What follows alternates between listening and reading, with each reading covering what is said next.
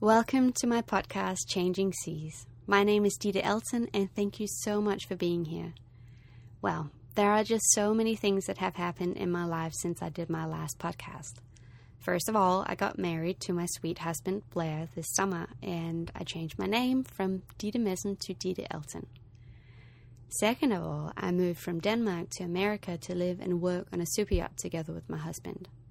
This is actually something that I've done before back in 2013 to 2015, and now I'm back being a stewardess on a motor yacht. It's actually just so nice to be back on the water again and being together with Blair and no longer being in this long distance relationship. And I just love that I get to do so many creative projects in my spare time. Thankfully, we live in this digital age, and I've been able to continue making podcast episodes. And I got to interview my next guest online. We're just so lucky to have the internet, but you will have to excuse the sound quality in this podcast episode as we were having a fair bit of trouble with internet connection. Also, I am super excited that this podcast episode will be my very first one to ever do in English. For those of you who know me, you know that I come from Denmark and that Danish is my first language. But I wouldn't necessarily say that I have the strongest Danish accent when I speak English. There might be a little bit of Australian and American in there, as I've lived in both countries for quite some time. And also, my husband is Australian. Anyway, today's episode, I got to interview this amazing woman called Lee Townsend. She is from New Zealand, but she lives in Antigua, and is an osteopath, a masseuse, and a yoga instructor, and she works on super yachts all over the world. She is an incredible woman and extremely skilled, and we got to talk about what it means to be an osteopath and how she ended up studying osteopathy and how this form of treatment can help people. We got to talk about how to follow your dreams and your intuition and why it's so important to breathe deeply into our stomachs. Lee is a true light in this world, and I'm so excited that you get a chance to listen to her today. Thank you so much for listening and enjoy. So, I thought we could start with um, maybe telling how we met because I think it's quite a unique, uh, I don't know, meeting because um, right now uh, I am working as a stewardess on a yacht, and um, in December 2020, in the middle of COVID land, we both happened to be working on the same yacht in the Caribbean. I was temping, I was a laundry stewardess, and we were gonna do this charter uh, for some very, very uh, wealthy people. And uh, then you happen to be there too, uh, not as a stewardess, but as a masseuse and a yoga instructor. And um, that's sort of how we got to meet each other. And you were uh, giving massages to the clients or to the guests, and also doing yoga in the mornings. And um, we were, or the whole crew, we were quite quite jealous actually. We wish we could have you just in the crew mess all day long, just giving us massages. But um, yeah, everybody just loved having you on board and you were so good with everybody. And at some point, um, cause like, I guess we, we started talking at some point and, uh, we were quite on the same, I felt at least we were quite on the same wavelength and, um, had a lot of things in common because we are both quite interested in alternative healing and alternative medicine. And um, at some point, I remember asking you if maybe you could give me um, some advice on how to uh, help myself with my back because I had upper back problems. I I was in the laundry a lot of the time, and and I was also in housekeeping, and you in all these like awkward positions trying to like change the sheets on the bed, and and I couldn't feel like the upper part of my back and uh, you came down and you were like, okay, let me just like, can I just like touch you right here? And do you have a second? And then luckily I was going on my break and then you ended up giving me like an hour long osteopathic uh, session. And I remember you said to me, oh, I actually think I have to like do something with your stomach. Can you, can you come here and like lay down? So like, I, I laid down and then you were like pushing me on my stomach and like my organs and and then I basically cried for an hour. and I was like, after the session, I was like, wow, what just happened? Like, I have no idea what this is, but this is fantastic. And Lee is such an amazing human being. Like, oh my God, like everybody, the whole world should know about this person and also know about osteopathy. Like, I feel like it's such a, it's such a trade or like such a skill that not a lot of people know about. So maybe you could tell me or tell all of us what osteopathy actually is. Yes, and that's quite an introduction. And some people will be like, "Oh, I don't know if I want to cry. This doesn't sound good at all." but um, it's quite a um, that's a great introduction. So thank you. And you know, osteopathy is it's not very well known around the world, and it started in the US osteo in Latin means bones and pathy means study. So it's the study of bones, but that name doesn't reflect the broadness and the holisticness of the profession. It doesn't encapsulate the holism with which we look at being human. So osteopathy, it's a very difficult to define profession, but effectively it is a man- manual medicine or manual therapy, depending on your perspective, that looks at the integration of everything on the outside of the human skeleton, so that your skin, your muscles, your ligaments, your tendons, and the bones, but it looks at everything inside as well. So from the nervous system, the arteries, uh, veins, glands, the lymphatic system, uh, and all the organs, and the integration of all of those structures together. So, how does the inside and the outside affect each other? How does it affect the structure of the human body? And how can they uh, influence each other like simultaneously? Yeah, so because like my experience with it when you did it to me was like it was very gentle, whereas like I, often find that if you go to a um, maybe a chiropractor or like a physical therapist, like it's um uh, it's it's very different um, what how how are you able to I guess uh, I'm trying to ask like how are you able to like fix the problem when you are almost not touching like it's uh how do you feel your way through and how do you find out what's wrong with your patient yeah, it's a great question. And it is so unique to each practitioner, um, depending on how they interpret the information that we studied and the, the principles and the philosophies that underpin what we do. Um, and, you know, one osteopath is not the same as another. So for me, I started as a masseuse. And so I was a deep tissue sports masseuse for many years.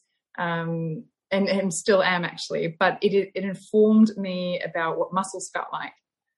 And I knew how to press hard. But when I pressed hard, it didn't mean I could feel more. It just meant that the person felt more in terms of discomfort. And when I went through my osteopath training, it teaches you how to palpate, so how to touch with intention and intention is this idea that we engage the mind to what it is that we are doing and allow our nervous system to bring to us what we're looking for.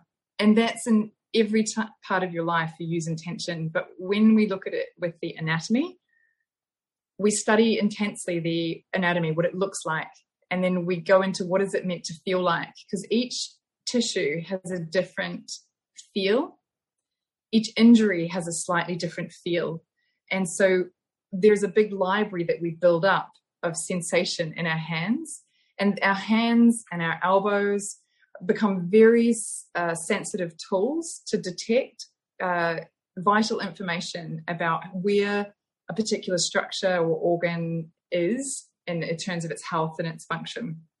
So, oftentimes, the lighter the pressure, the better, the more information that we can get. And especially if we're thinking, once I put my hands on, you know, I'm only focused about that person and I'm going straight into, okay, I know what's meant to be here, roughly what it's meant to look and feel like.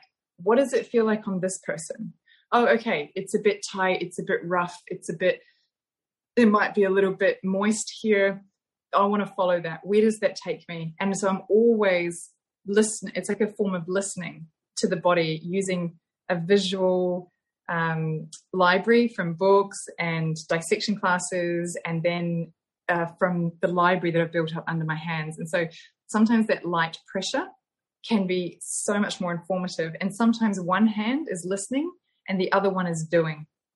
So you have we have to split our brains into two different parts. That one is, you know, constantly listening and interpreting, and the other hand is conveying the technique that needs to be done as a result of what we're feeling. So wow. it's a it's a real time based profession and that you get better and better with your sensation as the more you do it. Wow, it almost like sounds like that you're clairvoyant but of the body. like that's wow, that's so incredible. It I um I actually heard this story the other day. It was actually my my captain who was telling me that um because I asked some of the crew, oh, oh, what should I do you have any questions for Lee?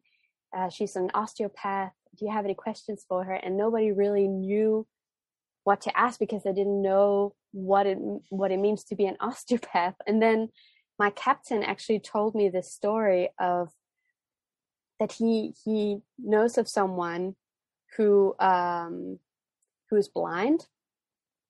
And uh apparently he just decided to become an osteopath because you don't have to use your vision like your eyes your eyesight when you are treating people. So i guess that's the same thing you were telling me that it's more your hands and the sensation or the feeling or like the yeah how however way you are translating that and that's sort of how you treat people heal people if you can say it in that way. I think that's so fascinating. Yeah that's a really great story and there are many blind therapists and actually in india there are schools for blind people to give them a profession because there's no social structure there but they train them as masseuses and they are phenomenal healers because sight is only one of our senses, and our skin is our largest organ. And in the skin, we have so many nerve endings which allow us to detect information, not only that comes into contact directly, but from the external environment. So we're not only the skin, but we have our ears, we have our smell, we have our taste, we have touch, but we also have this really amazing thing, which is invisible, and it's like a form of Wi Fi that we are emitting from our body, and it's our electromagnetic field. So, this uh, electromagnetic field is something that we're not always aware of, but it's giving us information all the time about our external environment, and we're interpreting that through different organs in our body. So, the solar plexus, just underneath the uh, rib cage where it divides, is a huge sensory area of nerves that's interpreting information. So is our heart, our throat, our third eye, you know, and so it's not just um, the eyes and the hands that are doing the work with me and with any other practitioner. It's all of these faculties of what make up being human that allow people in my profession and all of the touch professions to be able to intuit what's going on with someone, um, which kind of is a bigger discussion around the clearer that we become in our physical body as practitioners, as humans in general, the better we are at filtering the information coming in from the external environment and from our internal environment so that we know what we're meant to do in life, but also for and with others.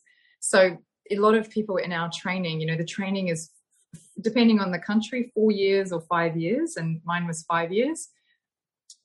When you start to work on your own body and get it worked on daily for weeks, you know, for five years, it's like cleaning out your house every single day. like your your body is a home; it's the only home you have. So people are working on it, cleaning it out every day and we shifted and we changed in how we thought and how we felt.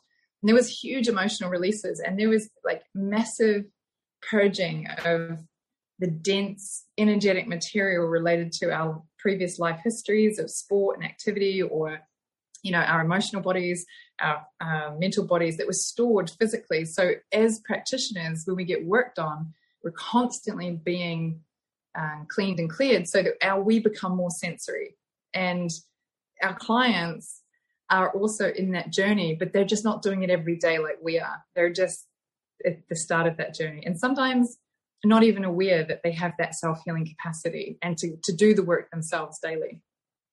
No i think actually most people are not aware that we have that ability to do those kind of things because that's not something that they teach us in school. But um, Lee, perhaps you could tell us why you decided to become an osteopath. Um, so it's a great question, and I, at the time that I decided to go back and study, I couldn't have told you that I had ever been to one or that I knew where it came from. So I just knew that I needed to know more about the human body, and I'd been a masseuse for a couple of years, uh, working at that stage. I was working with uh, professional cyclists who were in France and they were on their way up in the cycling world. So, and I just felt completely out of my depth that I, I didn't know enough. And I was working with a physio and I just was so amazed by his knowledge. So I thought, okay, it's time to go back to school. And uh, I don't know how I came up with osteopathy, but it just was in my intuition and it came to me. So I started looking and then I was living in Switzerland at the time, was looking to do my studies in Europe but then realized it was going to be financially viable for me only if I went back to New Zealand. So I looked up osteopathy in New Zealand, and there was one school which the closing date for the application was two days after I was looking at it. So I had two days to apply basically. So I did. And they got back to me within 12 hours and they were just like, so sounds really good. Uh, that you know your application looks good we just need to know that you speak english. And if you do we thought we would give you pre-approval so that you could make plans to come home. And so i did. And then it was only in the first couple of months i was like oh yeah i remember now that i'd been to an osteopath and it must have list, like left quite an impression in my subconscious because i couldn't consciously remember it um, before that. And i'd only been once to him Wow. So you went to school in New Zealand for five years.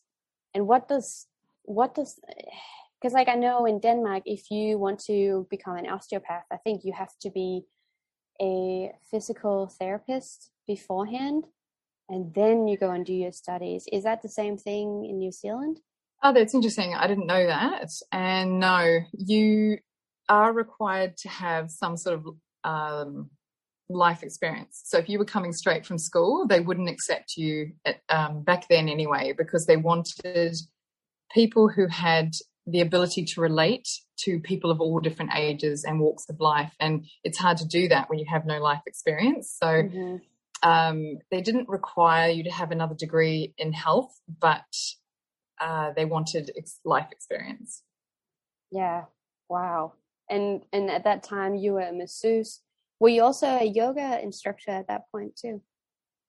No, I wasn't, but I'd done previously. I'd, I'd, done a degree in sports science and business management, so I did that for a couple of years, and then I was uh, traveling and working overseas, and uh, I hadn't even been introduced to yoga at that point.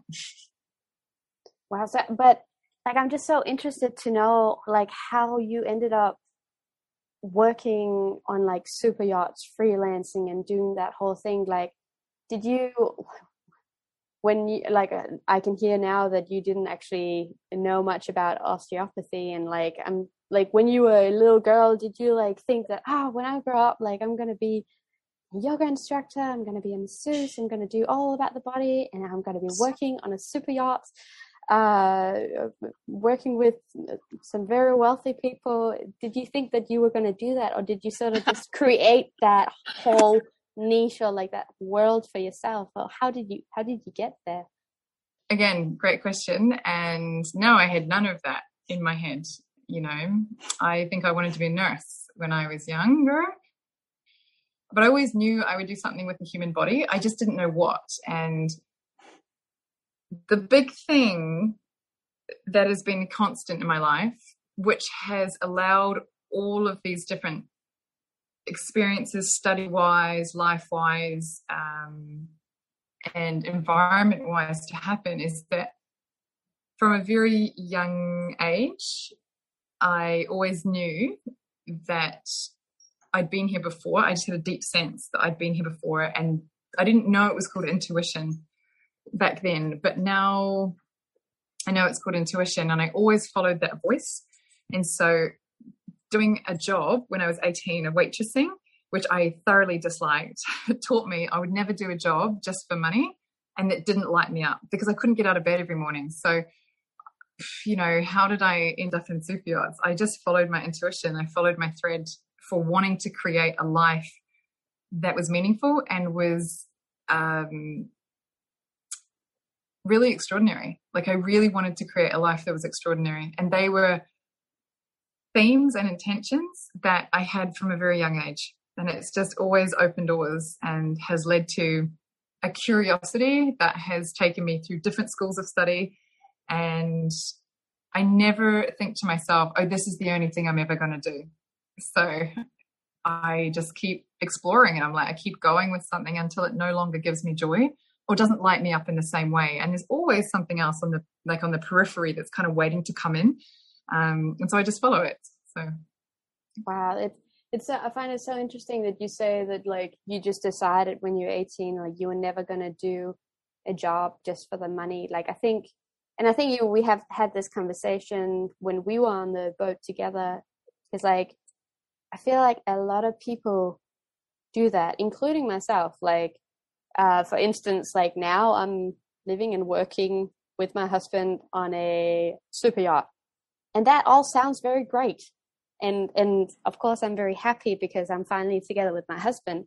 But it's also not like woohoo about like being in laundry every day or like cleaning the crew mess or like vacuuming or like doing heads and beds and all those kind of things. It's not really what like makes my I don't know, life extraordinary in that sort of way. Like it's not very like soul fulfilling. And I'm sure that there are uh, so many people in this world that feel almost feel that they have to uh, have some kind of job so that they have an income to like pay the bills. And how do you know how you how you got to like?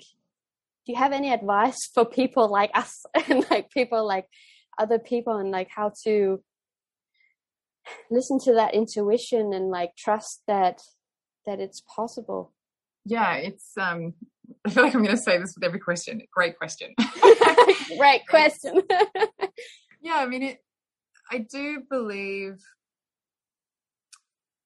that and i believe what i say i say because of my own experience and it can only really relate to me but maybe it resonates with other people as well which is that we are socialized from a very young age as as children. And what that means is we're taught what is acceptable in terms of our behavior what is acceptable in terms of the life that we're going to live and what is the expectation in order to live that life. So we go to school we do exams we're supposed to take certain subjects if we want to do a certain profession and you're meant to know what you want to do when you're still really young and your frontal lobe hasn't really developed enough to make the distinction between right or wrong in terms of the greater context of your life. And so, when my experience of my life and also working with thousands of people from all different walks of life, cultures, ages, is that the greatest time that we wake up and listen to that voice which will overshadow that socialized part of our brain that's so powerful, is when we have a trauma. And a trauma can look like anything for any person, but what it's defined as is something that overwhelms our capacity to cope emotionally. And so we leave our bodies for a moment and something else drops in. And often it's when we have that trauma, it completely reshapes our world. And so there's nothing wrong with doing a job to get an income. There's nothing wrong with being in a relationship that's okay. There's nothing wrong with going to school and getting a degree just to get a degree. But what is the saddest thing is if we don't listen to our truest calling, which is always there telling us like this thing lights you up, this thing doesn't. And if you keep following the thing that doesn't light you up because you should versus what you really in your heart really want to do, then that's like the saddest for me non-fulfillment of our purpose in this life because we're giving cues all the time as to where we could go and what things are here to help us find our true purpose, which is listening to that intuition because it's always guiding us. And so it doesn't have to take a trauma. It just happens that because we're so conditioned, we kind of need that like serious interruption to our daily programming to be able to see things a different way. But you can do it with choice and intention every day as well if you really want to.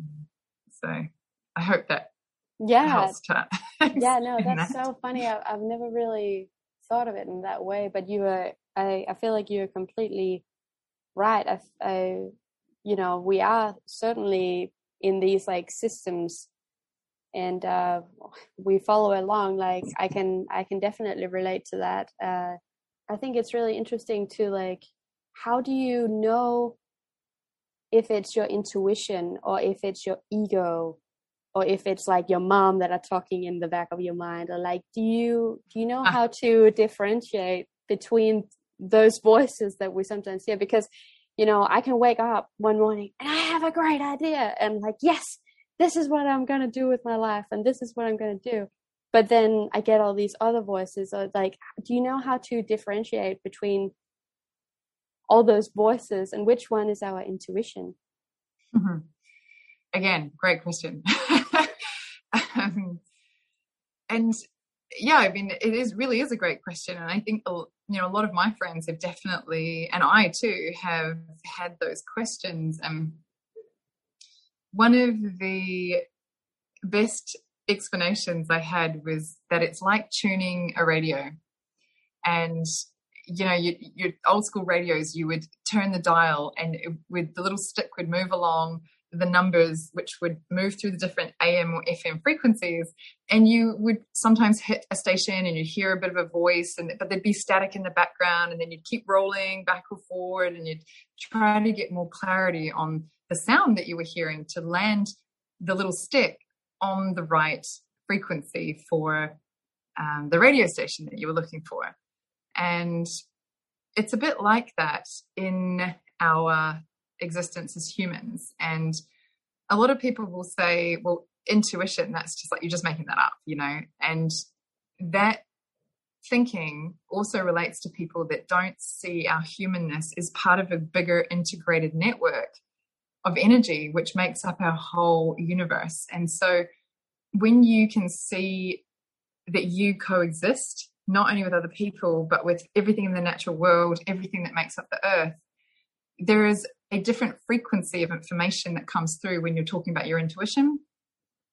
The ego, which is more the uh, material of the subconscious mind, and then the voices of the other people, which have come from societal conditioning. They all have a different frequency to them. And one of the things that really helped me um, differentiate really clearly differentiate and use it as a tool every single day was conscious writing. So I would, uh, first thing in the morning after we've come out of sleep, we are literally in the realm of the subconscious. So we're so connected to uh, the energy part of us when we're in sleep that when we wake up, we still have connection to that before we interrupt that by rolling over talking to our partner, uh, looking at our phone, getting up and just getting on with the routine, if we can just spend a minute, two minutes, three minutes taking a pen and writing down on a notebook that you leave beside your bed, whatever those first thoughts are that are in your mind, that is your intuition because you have literally come from the realm of non interference from the external world and the, the deep, deep um, shadow in the psyche, that you're kind of in this space of space of lucidness and it's amazing what comes out. And if it's a start, it can feel really weird, but you just write down everything that's there. Even if there's nothing there, you can provoke it and be like, what is, what am I thinking about today? What questions do I need to ask? What, what do I need to, uh, where could I go with these um, questions? What is it that needs to come out? What does my soul want to say? And then as you get more and more familiar with it, you are connecting into this greater source of energy that's around you that knows more than just the human mind. So you get to tune a little bit your frequency. Um, and I think it's also just about always checking in and just be like, is that real? Is this thing actually me? You know, or is this someone else? Is this someone else's voice? And some I do that quite often, especially if it's on a negative uh, tone. I'll always check in and say, is this really me? Or is this someone, is this someone else? Like whose voice is this?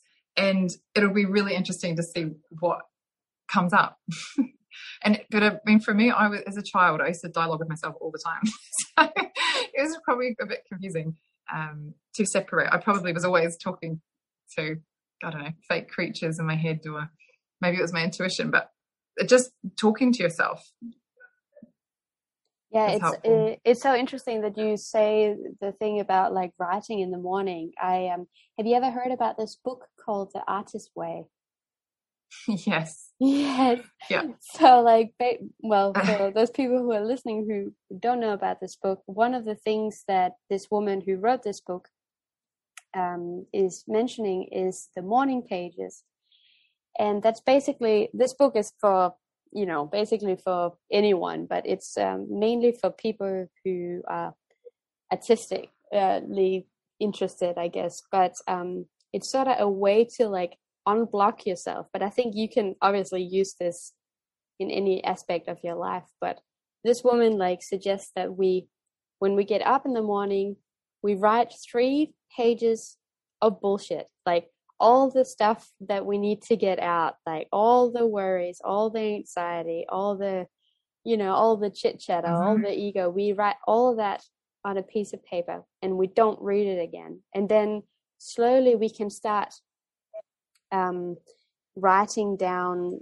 like this conversation with ourselves, I guess. So let's say, um, so we can write like a, a sentence. So for instance, uh, I want to do acting. So I could write the sentence, I'm a great actor. And then I just have to be real quiet and listen to what comes up. And perhaps it could be, you know, uh, my mind could maybe say, yeah, whatever, you're not a great actor. You're not even acting right now. You're working on a boat, you know, like a great actor would be acting all the time, you know.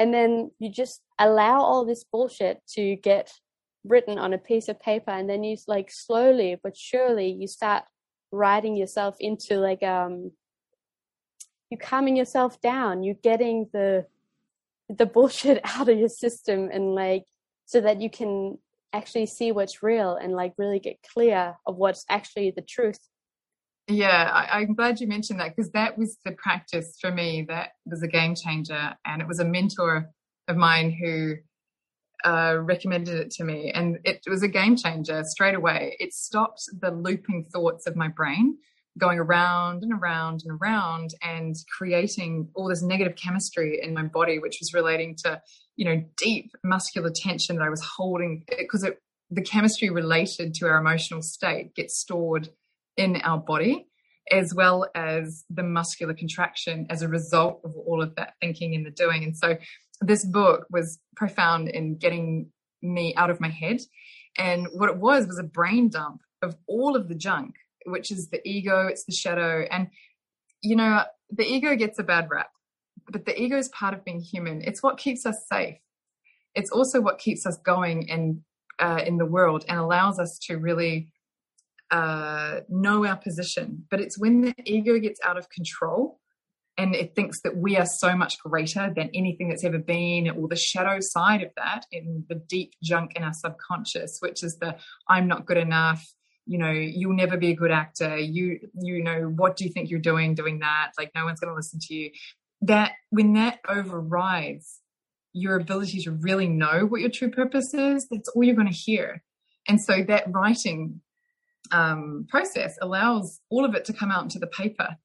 And you have so much more clarity. It's, and I love that concept of a brain dump um, because it just frees up bandwidth in the brain to focus on what's really important and you can start to get downloads of more information because you start to, when you see the words written down you're grounding that energy and it's no longer circulating around your nervous system and you get to see it which is visual feedback back to your brain and it goes oh that's true that's not true.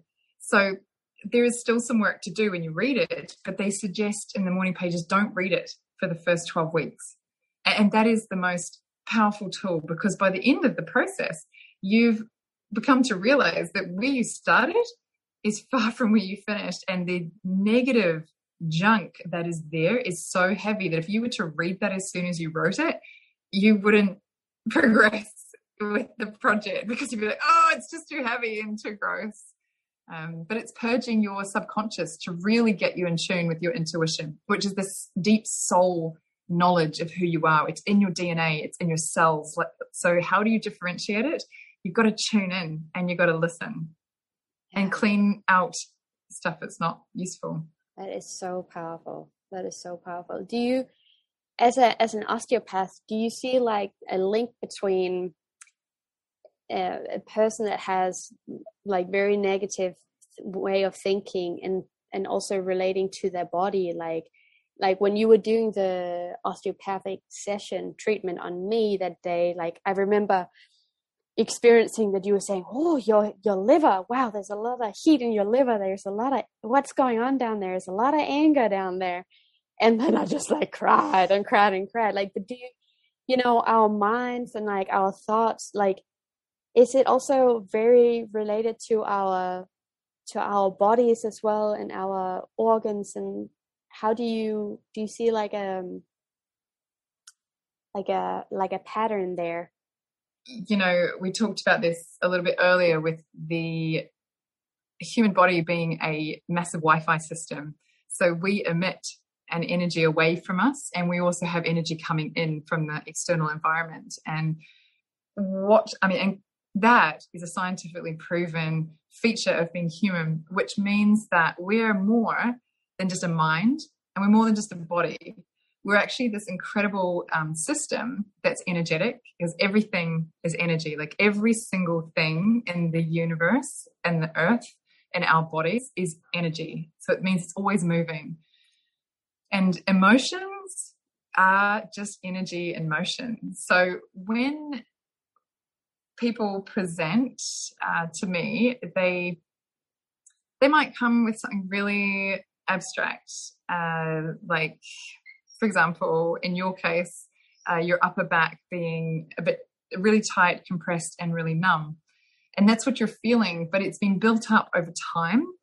And you don't feel that because the body's very good at adapting to the stress and the load that is being put onto the body in the background. But the mind is so concerned with the day to day activities then it's just doing its thing that it has to do and we just shut down anything below the head so we're not connected into the body and we're just going about our day that we don't feel all the little things that are building up in the background so when people present with say like a congested back and, and numbness i think to myself okay so what how do they breathe because the way someone breathes gives me a really good indication of how much they live in their body and the breath is the connection and the bridge between the mind and fully embodying living in a human body. It's also the connection to dissolving emotion that is passing through us. And, you know, because we are energy, if energy doesn't keep moving, it's like water in a river that gets blocked. So if water gets stuck in a river, it builds up algae and it festers and you get all sorts of weird creatures in it. And it's a bit like the human body. You know, we need to keep filtering and moving out the things that we think, the things that we believe, the things that we feel, the things that we see. And if we don't, it just stores up. And then eventually we feel pain and discomfort and tension.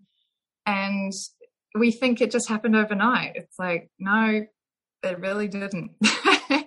and so the way someone breathes tells me a lot about where they live and where they don't live in their body. And so, yeah, emotion is a huge part of what I work with, but I don't necessarily address it with the person depending on who they are. Um, I'll take them through a journey with their breath into their body and focus their breath into a specific area. And then they sort of come to some realizations that, oh, this discomfort or this pain is dissolving. Um, how does that work? And what they're doing is consciously coming to an awareness that, huh, they did that. Like I didn't do it, they did it. And so they're aware that of something that could be useful for them. So um, the way that I work is very much about connecting the mind back to the body um, and so that we can live as a whole organism because we're not just a head we're not just a body we're, we're like this entire organism that needs to be reconnected i think it's so funny when you started saying like you know the numbness and it's about like how somebody's breathing like I was like, oh no, that's me. I'm definitely not breathing enough down my body. And like, I've actually found myself like breathing a bit more than I did before. oh, that's so funny. Oh man. But like, perfect um, job done. yeah, job done. Thank you. like I was just thinking, you know, when you when you have a a client that you are giving a massage, can you also like can you help yourself like not just also feeling oh, okay we have a little bit going on here and a little bit going on there like can you can you keep those two things apart or do you naturally just like go in and then you kind of also give an an osteopathic session as well or or, or can you sort of um yeah. Separate them. Separate that's the word i was mine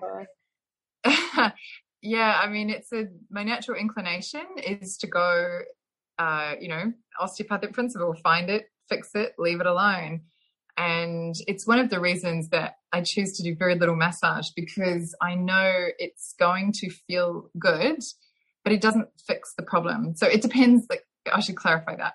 I love giving massage still, but if someone has a really like persistent problem, it's massage is not going to fix it. Conscious attention and conscious breath and conscious awareness of what the root of that issue actually is, is what's going to solve that problem, as well as the physical therapy and the movement and all that stuff. But um, so for me, my first line of defense is not always massage. So I have to hold myself back when I, um, particularly in the yachting situation, I'm not. I'm not there to do osteopathy all the time. I'm there to do massage. So I have to really focus. Yeah. but usually there's an opportunity to talk about it at the end so we can, you know, hopefully do some work on it. Yeah, because like um, I'm sure it must be it must be a challenge. Like you, if you have somebody in your hands and like you can just feel it. Oh, if I could just press them right here, or if they just knew that they have this thing going on, then maybe they would feel so much better. Like can you just like sense who you can talk to about that kind of thing or do you just like not not gonna not gonna say any, or mention anything at all? It's like it's surprising. Some people you'd think weren't open are very open and i just sense whether it fits the environment because maybe it's not the right forum to do it. It's maybe better another time or just not at all.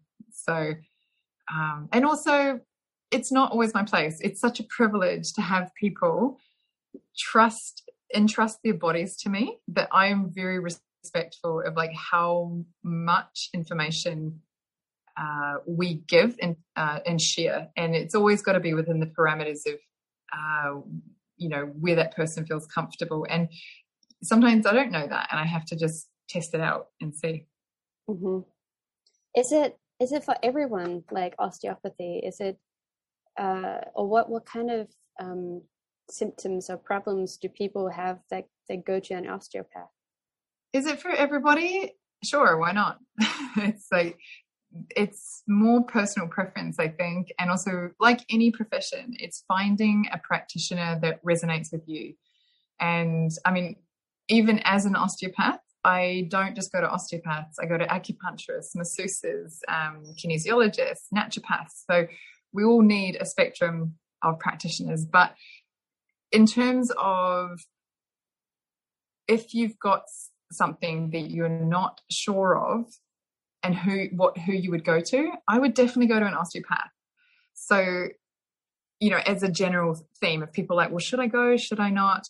If you're unsure, then go and see an osteopath because our skills are really broad and we can do a lot with a lot of conditions. We're trained in conventional medical sciences. So we would look at things like a doctor would and triage, and then we go into the more manual therapy side and try to apply, if it's appropriate, our techniques to the person. So we treat everything from post surgical uh, conditions to pre surgical to babies straight out of the womb and even in pregnancy like a lot of women who are pregnant will come and get osteopathic treatment for their body but also for the placement of the child as well which is an interesting field um, symptoms which seem unrelated can be very interesting. So um, there's a lot of gut issues that are happening and have been happening for a long time with many people. And visceral manipulation is a part of osteopathy. So it's an incredible field that looks at each organ and each organ's in intimate connections with the arteries and the nerves and the um, tissues that make up the whole digestive system. So, I mean, we are able to treat many, many different things. And I would say to people, be curious and go and see an osteopath if you're not sure. One of the things that I that that really like I got quite surprised about um, when I experienced the session with you was that even though like you hardly like of course you touched me but it wasn't like hard in any sort of way.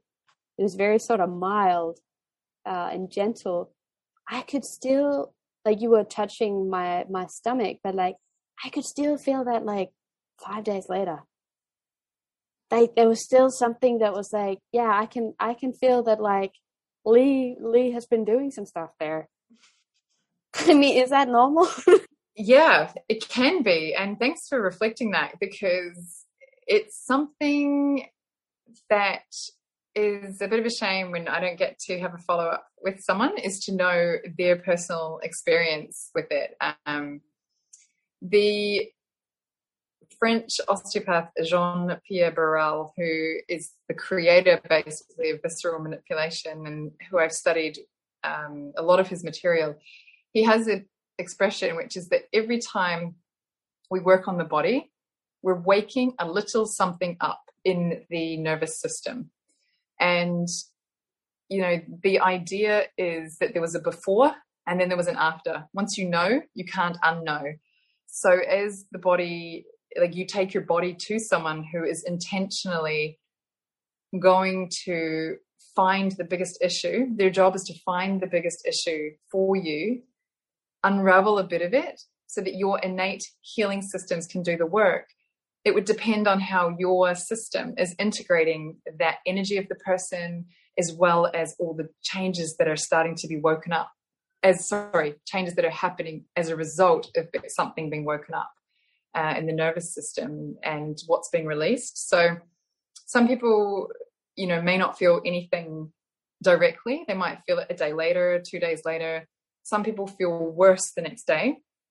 And then some people can feel great the next day. They might not feel anything as they get off the table, but then the next day they feel great. So every person has a different response. And again, it's going to depend on what kind of practitioner they've gone to see as well. So um, yeah, I, love that it was still there five days later. And this is a big uh, point around when you go and seek treatment, don't make it just something else that you do. Make it a commitment that you're going to give yourself time to really benefit from going and investing in the treatment so that, like I said, there's a before and then there's an after. And if you really want to um, embody like true health and vitality and make the most of your investment, spend the time after the treatments uh, being kind to yourself for the next few days. Because it takes you know sort of 72 hours or more for those changes to solidify. Wow. When you I, I know that you do osteopathy to other people but are you are you able to do that to yourself because like mm-hmm. i know with yoga we can do yoga ourselves you know but like is it even possible to do osteopathy to yourself it some things are really difficult. Um, obviously, the back, yeah, the back, very challenging. Um, I can do a lot of things, you know, like I do a lot of articulation on my hands to keep my hands really open and free, and on my arms. I do a lot of uh, work through my feet and legs on myself, and also the gut. I do a lot of gut um, manipulation, and it's going to sound interesting. I do a lot of intraoral work and through my face. So I work through my eyes, and the bones of my face and through the upper um, palate and through the mouth. So I do a lot of that on myself. And um, a lot of the time, actually, I'm doing self research. I'm like, what does that feel like? Like, oh wow. Mm. But but like, what what does it do when you touch your your face or like uh, your mouth or like what? How does that help yourself? So the brain uh, sits in this upper vault of the head, and then it has a lot of different nerves that come out. So we have uh, 12 cranial nerves, and those 12 nerves give sensation and motor function to the face. And not just what you see on the outside, but the inside as well. And we, by manipulating the bones and also getting in touch with the, uh, like the eyeball, for example, we can influence those nerves. And one of the things I find really interesting is craniosacral as well as um, going in directly into the oral cavity and working with the nerve endings, which different fields of study within osteopathy, and noticing how it can relieve headaches, uh, any pain related to dental pain, inflammation in the gums that can affect uh, headaches in the head. Um, yeah, neck problems, can also be treated by the eye. Shoulder problems can be treated with by the eye just because of the way the nerves travel between the eyeball and the back of the head and the, communicate with the upper brainstem. Uh, sorry, the upper nerves of the neck. So there's a lot of fun things that can be worked on um, by working through the face. That's so interesting that you're like telling about the face because um, uh, a few years ago, I I studied um, tapping, emotional freedom technique. Mm. Yeah, and mm-hmm. What they do a lot is that we like tap like very gently certain parts of the face and our hands as well and like on our upper body as well. And i guess it's like mm-hmm. it's very related like with with tapping you have to like think of a, an emotional trauma i guess or that sort of frozen moment of the emotional trauma. And then you like tap in those certain points. Is that the same thing or is that something different do you think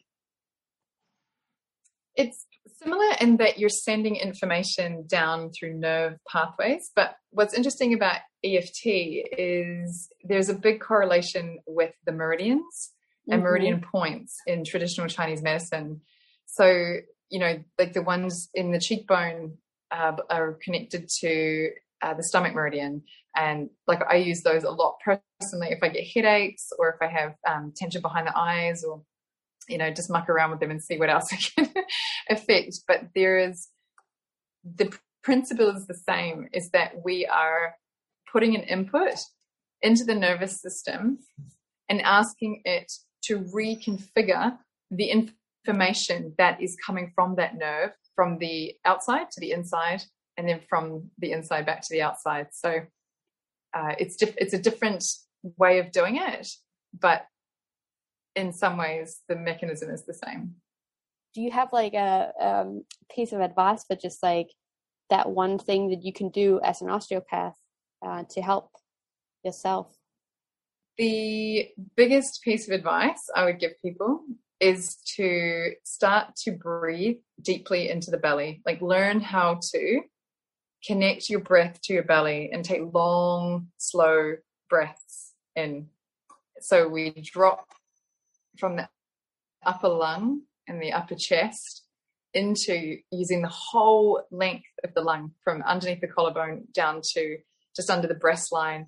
And fill that whole sac so that the belly fills, the diaphragm drops down, it massages the gut, it helps with the transfer of fluids and gases, it takes tension away from the throat, the neck, the shoulders, it opens up the thinking part of our brain, it changes our entire functioning from living in the sympathetic nervous system, which is fight or flight survival mode, and into a parasympathetic rest and digest and healing um, nervous system. So that would be my biggest tip and takeaway to do. Wow. And I feel like it, it it should be such an easy thing to just like breathe deeply and but I I don't know why it's still it's still so hard. Like one of the things that I find is like if you if I go outside and go for a walk in nature, I think like naturally I breathe more. But uh, is there like a certain position or like a certain sort of yoga pose or something that that would be good for like um, training that um, that uh, breathing uh, exercise or, or, or should we just get better at it while we go about our everyday life. Yeah it is challenging for a lot of people and especially the older that we are and the more congested we are in the diaphragm um, one of the tools that i found really helpful for people is to put their hands, like their either fingers or thumb, into the space underneath the sternum, the chest bone, where at the point where the rib cage separates. So on the front of the chest, bring your fingers or a thumb there and just press the fingers into the tissue. And then breathe in, take a full deep breath into the full lung so from under the collarbone all the way to the underneath the breastbone, underneath the breast line, is where the lung is. So imagine filling that lung fully with air. And it's front to back of the rib cage as well, is where the lung sits. So fill the entire rib cage and then just feel that pressure underneath that part of your abdomen where your finger is. And then as you exhale, just let it, that part of your abdomen relax. Breathe in. Keep the pressure in on with the thumb as that part of your belly expands out again and pushes against your thumb. But keep the pressure of your thumb against it. And then exhale, release.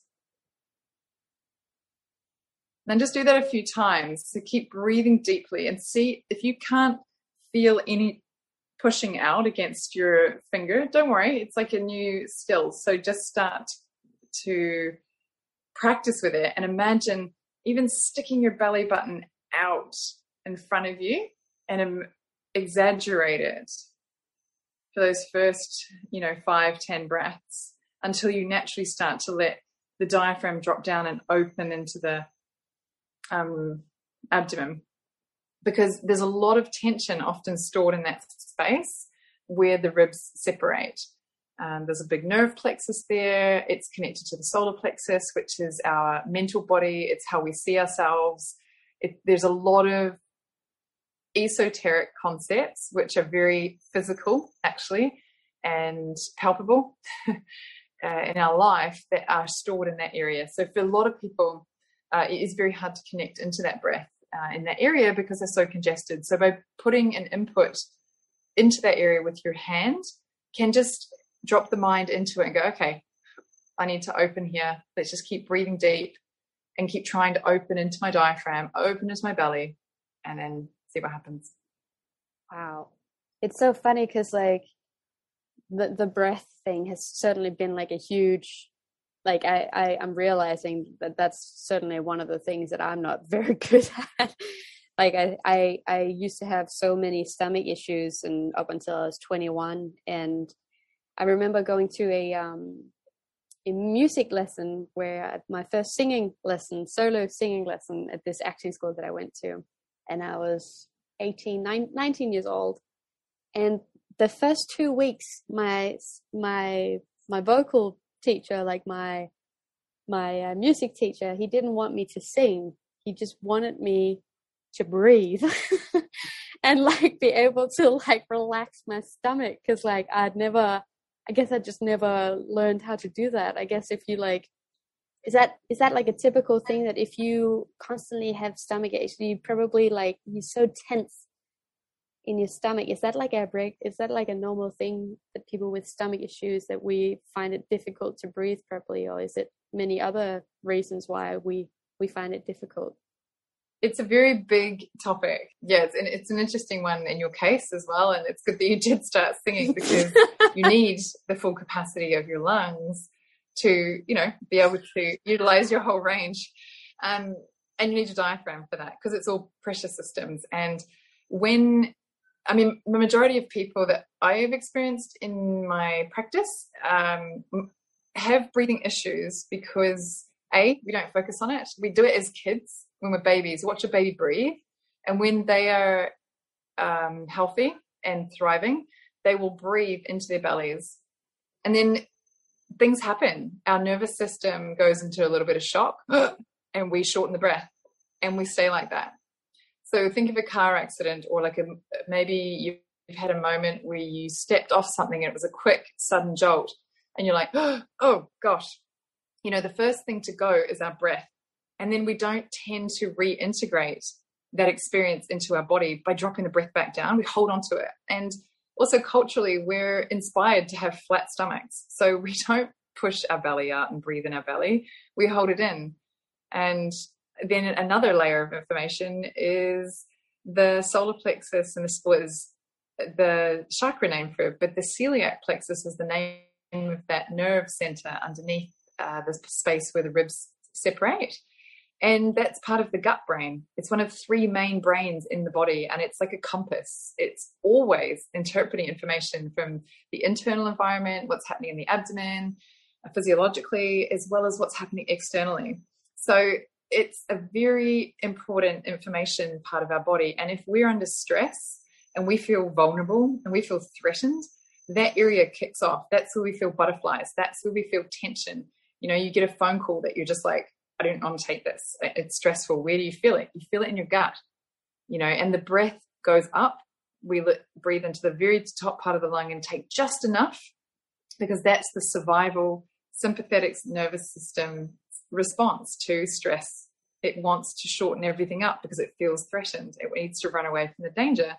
So it's not a simple, short answer as to why we don't breathe properly. It's really multi layered, but we need to re educate ourselves that a way to dissolve the things that are happening around us is by dropping it into our breath and taking the mind deep into the body and utilizing our breath to dissolve the feeling and the sensation in the physical body because that's just information that something needs to move through us. And if we don't move it we store it. And it eventually manifests as some form of tension uh, physical injury disease uh, or a complicated mix of symptoms I also know that you are doing this other thing, which is called, and correct me if I'm wrong, um, energy code coaching. Can you talk a bit about that? I have no idea what that is. um, yes, well, thanks for mentioning that. It is a new body of work uh, to me that I'm studying, but I've been practicing it for about a year in my own life, which is often how things happen for me. I try things out and then I think, oh, this is really interesting. I could use this. And so I then go and study it.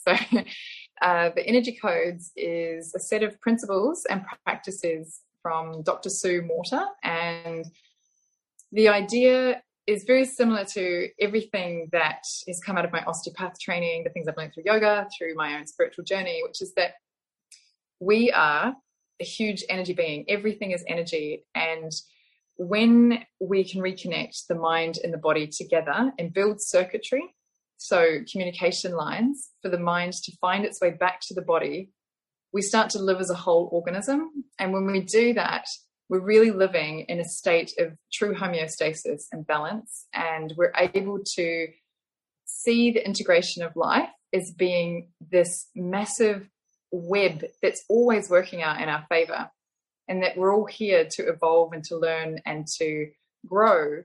But if we can't move past the things that have happened to us, we can't see the integration. So the energy codes is about utilizing intentional breath work to explore where we are not living in our physical body and reconnecting it all back together. And so when we do this and we start to realize that, oh, um, I'm holding on to these like deep areas of density and concentration, and that's actually where I have all my physical issues.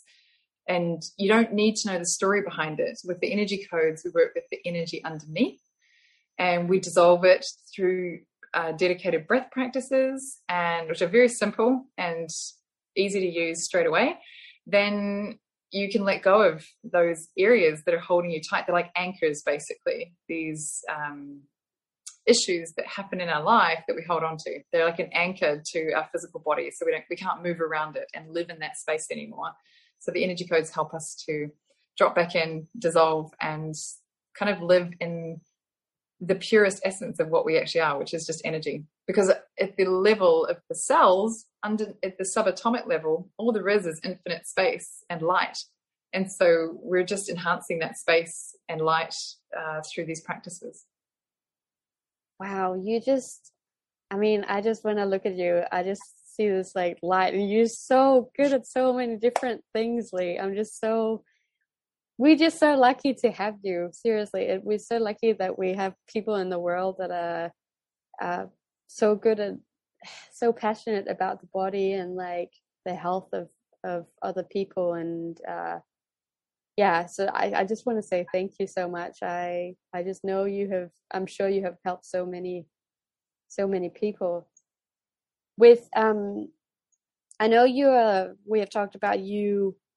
You um practice or like you uh you do massages and yoga and those kind of things on yachts but where do you do your osteopathic uh, treatments or where do you do the energy code uh, coachings as well like uh, is there anywhere where you are based or how can people get to experience you like i have um yeah well thank you for the compliment that's very um it's very nice, but there are, you know, each of us has a gift. And I think it's going back to that comment about intuition. When you listen to that, and you know what your calling is, and you can drop in and follow it, then we're all serving humanity in the right way, you know. So thanks for um, recognizing that in yourself too by doing these podcasts. It's super great to, you know, to share this information and to be able to connect with like-minded people and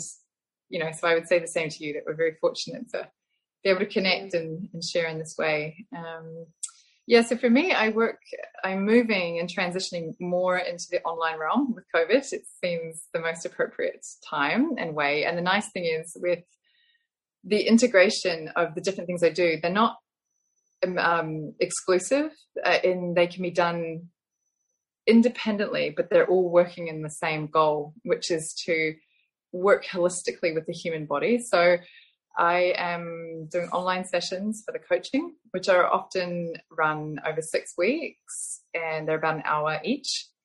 Uh, that can be found on my website, which is actually just getting redeveloped at the moment, but it's boutiquebodywork.com.